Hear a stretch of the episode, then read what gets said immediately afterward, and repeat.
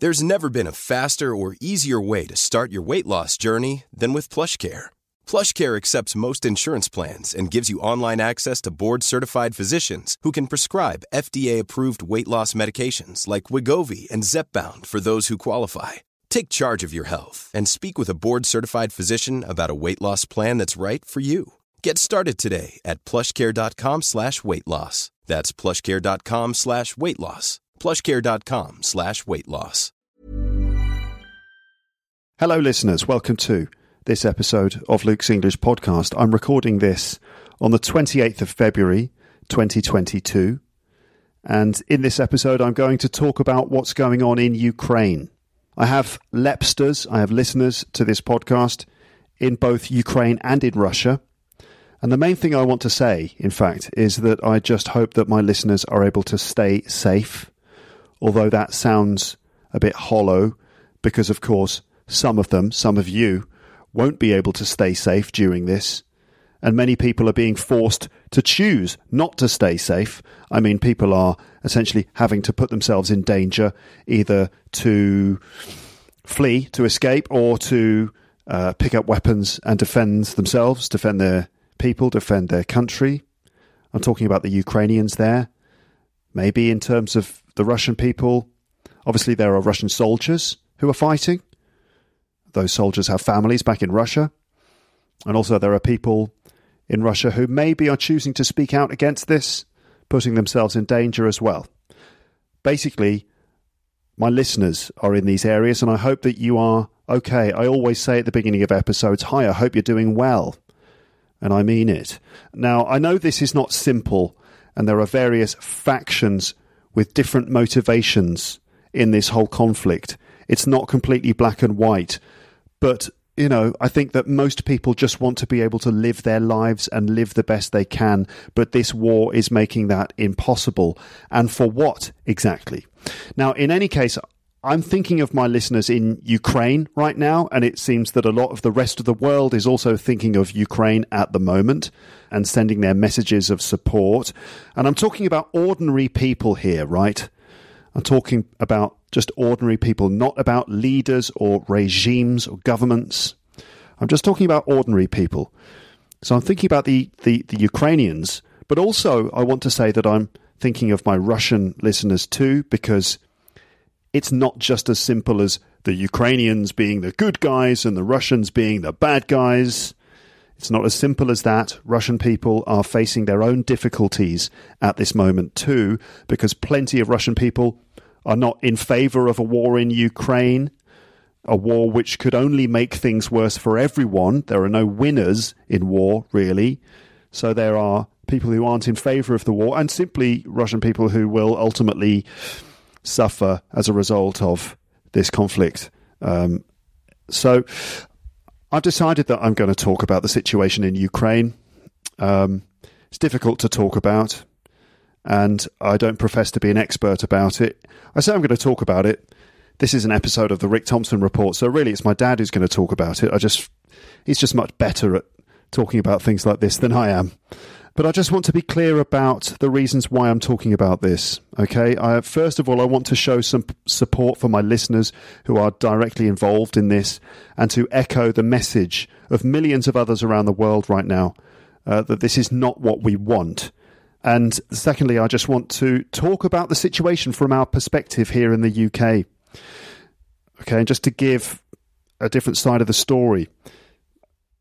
Now, some people will say Luke, you're not getting the full story, right?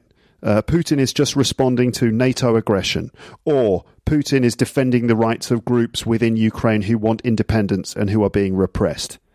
And that's certainly the way that he is trying to justify this. I know some of some people will say that I'm not getting the full story. And some other people might say this, they might say, "Well, Luke, why don't you speak about other acts of violence in the world?" Or times when other nations violate the sovereignty of other nation states.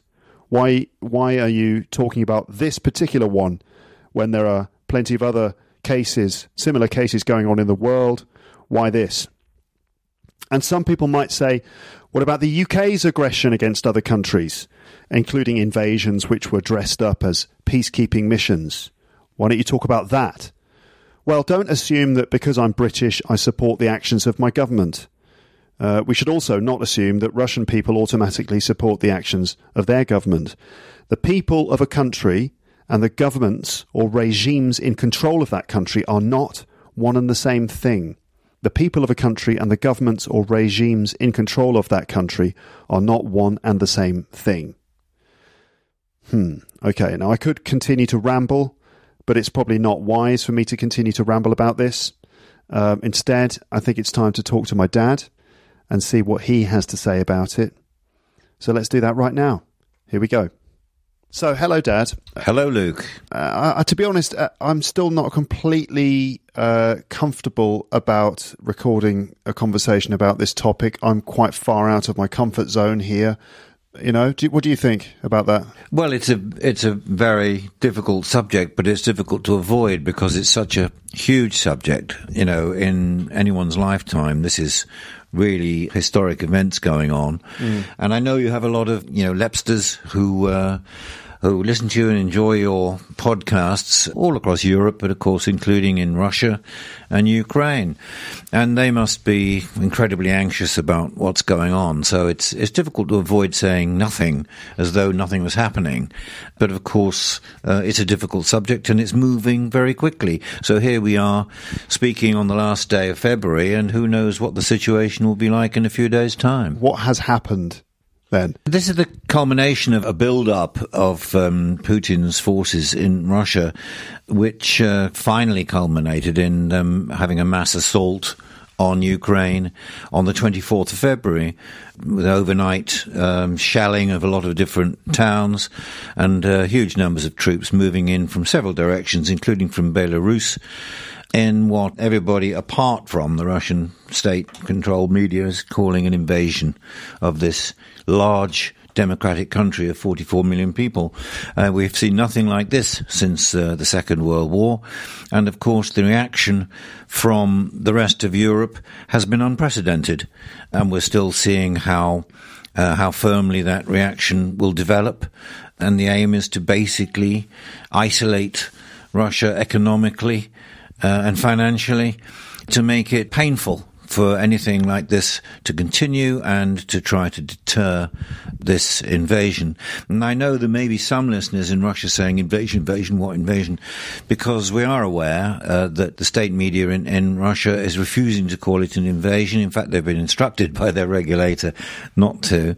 And um, we've even had uh, pictures here showing that uh, one or two TV channels are showing old film of Kiev in the sunshine with children playing in the parks. Really?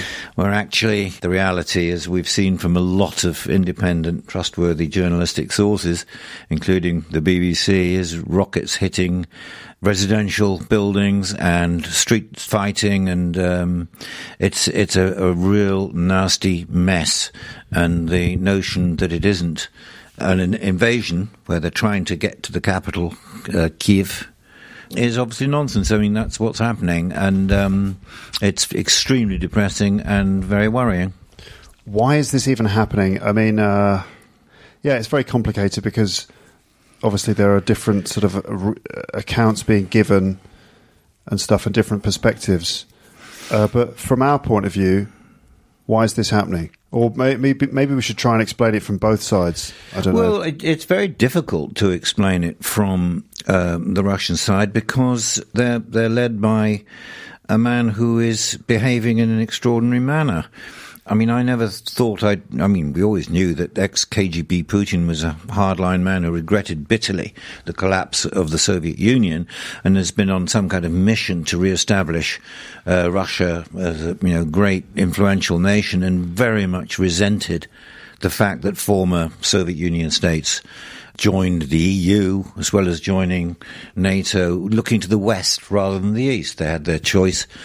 They're democratic countries, and they look to the West. Uh, and of course, um, since the days of the collapse of the Soviet Union in 1989 and 1990, it, it's um, uh, these countries have been transformed. I know because I've been to quite a few of them, you know, over the years, and uh, it's been nothing but um, good news for them, for their prosperity and peace and stability. So it's hardly surprising that Ukraine looks to the West for its future rather than looking to the East. And I think that this infuriates uh, Putin, and um, uh, he's determined to make sure it doesn't happen.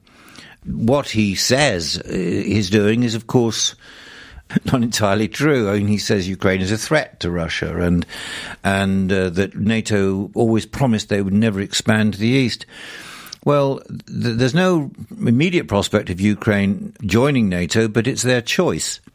And um, I think that in a democratic country of 44 million people, uh, they have the right to decide. And, and um, it, it's really uh, a problem for Russia that they don't like the notion that there could be the prospect of a NATO shield, if you like, being so close to their border. So um, Putin has decided to stop it, and the only thing he's he's decided to do is to invade the place with a massive, massive army. It was 190,000 troops, I think, moving in. And um, the reaction from the West is obviously still happening. I mean, I can't rationalize Vladimir Putin's action for justifying this. I mean, it is extraordinary. And um, some people are even suggesting that he's slightly deranged. Now, of course, I wouldn't know, but but the the facts are that he's been in power for what is it, 24, 20, 24 years, years, something like that. But as president or prime minister, he's always managed to, you know, uh, organize things, re- reorganize the constitution so he can stay in power. And there is history of, of people like that who who get isolated from reality when they've been in that position for so long. And you look at these scenes of him in these this palatial Kremlin. We're sitting at these enormous tables. Yeah, why are the tables so long? I don't know. And in and in these huge rooms, and it's like a scene from a, a comedy film. It's like a scene from a um, Stanley Kubrick film. yes, it, it, there's something very, very weird about it. And people are also suggesting that um, not all the Russian people are behind him. Now, of course, they're not, because, you know, uh, in, in, any country, you don't have everybody behind yeah, their leader. Yeah. But the, I think that there is quite a lot of evidence, including some demonstrations in Russian cities against the war, that uh, that a lot of people who do have a pretty good idea of what's going on are horrified by it. I don't think all Russian people could support this these moves, which have already caused many civilian deaths in Ukraine. Um, you know, we we we know that there, there have been residential areas, even um, an orphanage, hit, whether deliberately or not. It's not the point. I mean, if you're shelling or rocketing or bombing uh, big cities, this is what happens. And uh, I'm sure a lot of the Russian people can't support that, especially when the the pretext for doing so is is simply to um, seize as much of Ukraine as you can. But that's he's described it as like the denazification of well, Ukraine. So how can we un- unpack? and explain that. What does he mean by the denazification yes. of Ukraine? Yes, it, it, I mean, he's it, presenting it as if uh, there is a genocide going on in Ukraine, and he's protecting the rights of people who identify as Russian citizens there. He's called them, you know, the leadership in Ukraine, uh, drug addicts as well. I mean, what? And and um, to call call it uh, one, uh, one of his demands is demilitarization and denazification of Ukraine. Of course, this doesn't make him look particularly wise in that we know that um, Zelensky, the president of Ukraine, is Jewish himself. And, and you can't get much of a deeper irony than accusing Ukraine of being Nazi when you're sending all your tanks in to take over their country. I mean, it, it's, it's just such a strange thing to say. But this is, I suppose, this is his way of uh, manipulating the situation. All I'm saying is that looking at it from here and looking at the facts and looking at the statements and what they're saying, some of the things that uh, Putin said in his statement, you know, in the middle of the night, recorded statement on yeah. the 24th of February, doesn't make sense. So one does wonder whether uh, the military are all happy about what's going on. You wonder whether the Russian people will be happy when more and more casualties happen. They, we already know they've lost quite a few troops. And we know that there have been thousands of people protesting against the war in Moscow, and a lot of them have been I round. don't know how many it was. No? Uh, I mean, it may not have been thousands. It was certainly hundreds. But I Okay, don't- maybe not thousands, don't yeah, I don't know. But I don't uh, know. That, that's a difficult thing to do for starters because, you know, protesting against the government in Moscow means you're likely to get arrested. And um, protest isn't tolerated there. So it was brave of people to do it. Um, but they can't, they can't be the only ones who aren't happy about what their president is doing. And it's going to get worse. I mean, the peace talks are happening as we record this. Yeah, what Uh, about the these- first first phase of them? But I, ca- I don't have much faith in that. Tell us about the peace talks. Well, in, in bordering Belarus, two delegations have met today. The Russians haven't said anything about them. They're going back for consultations and then they'll resume again probably in a few days' time. And we know from the Ukrainian delegation that amongst the demands of Putin are guarantee that they'll never join NATO. Well, they won't give that guarantee because it's up to the people of Ukraine to decide that. The demilitarization of Ukraine, what does that mean? You stand down all your armed forces. There are demands here that basically are just surrender to us. The eastward expansion of NATO is something that obviously troubles Putin a lot. Yes. You've talked about how he he sees Ukraine as a, a key region. Well, it is a it is a key region, a big country, and it has close ties with Russia. Uh, Obviously, we know there's quite a lot of Russian speakers in eastern Ukraine. Yeah, and Western Ukraine. Uh, well. and uh, you know Yeah, the mixture, yeah. but but there is a separate Ukrainian language and culture which goes back a long way. I mean, Yeah. that he's actually said it's not really a country at all. Um, I think Yeah, I think you'll he has- find it. I think you'll find it is. he has said, I think the only so- uh, Ukraine can only have sovereignty when it's part of Russia. yes, He doesn't recognise it as a as a So sovereign doesn't nation. Recognise it, and he thinks it should be part of Russia, and end of story. But of course, it's totally ignoring history. It's ignoring all you know uh, international norms. Ukraine is. Uh, a democracy. They had uh, these interesting times a few years ago when the Russian-backed candidate for president uh, didn't get elected. And there were, if you remember, there were a lot of big street protests. And in the end, this uh, rather little known actor, Zelensky, became the president and has proved to be a, a good president so far.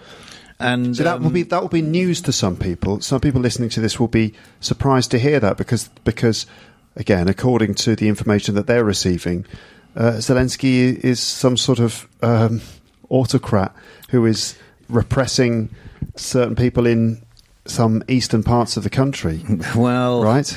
With the with the Um, help of militant groups and, and so on. obviously people have different views of what's going on, but I trust um, all the media that we have access to. There's Yeah. an awful lot of it, Yeah. and and we do you know trust the reports from Deutsche Welle and and the BBC and from the Times and various other people have people on the ground, and we've known about the ongoing war in eastern Ukraine.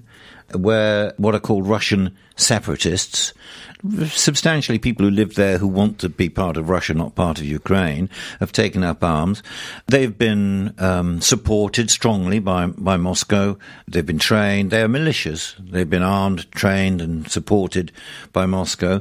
And um, you know there are, there are trenches. There's a front line Yeah. where Donetsk and Luhansk, I think it's pronounced, have basically separatist areas, and they want to continue to bite away at westwards. Yeah. To suggest that this is a reason to invade Ukraine and bomb the capital and everything else seems to me to be not in any way logical, and it's terrible, really, that it's come to this. Yeah, absolutely. And there was a peace deal which was torn up unilaterally by Vladimir Putin. It wasn't really terribly effective, but it, there was a process going on. But he'd obviously run out of patience and decided he'll take as much of Ukraine as he can because I imagine he thought he simply could, like he did with Crimea. We, we will annex Crimea. There was a, a you know a lot of uh, reaction from the rest of the world when that happened. But it's not quite the same thing as invading mainland Ukraine and trying to take over the whole country. Yeah. Uh, it's a different scale entirely. And we haven't seen that kind of move, as I said, since 1945. Yes, it's unbelievable, isn't it? It's shocking. Again, it's hard to know because we're not there.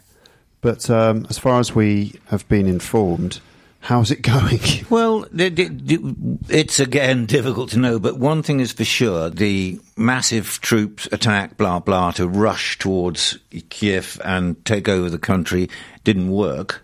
I'm pretty sure that the the Russian military must have been surprised at the amount of opposition they they met from the Ukrainians, uh, who uh, you know are determinedly fighting back. I think Putin might have been surprised by the extent of the sanctions that had already been imposed, because they they were always pretty weak like the Crimea situation, the sanctions there didn't hurt them very much. Yeah. But this time it's it's unprecedented. It's incredible. Apart from the fact that the whole of the, the whole of Europe is saying Russian flights are banned, individuals are sanctioned. Lots of lots of people who are in one way or another close to the Kremlin. The so-called oligarchs. These are the people who made a lot of money as a result of the collapse of the Soviet Union uh, you know, eye-watering amounts of money, very often to do with uh, oil and gas.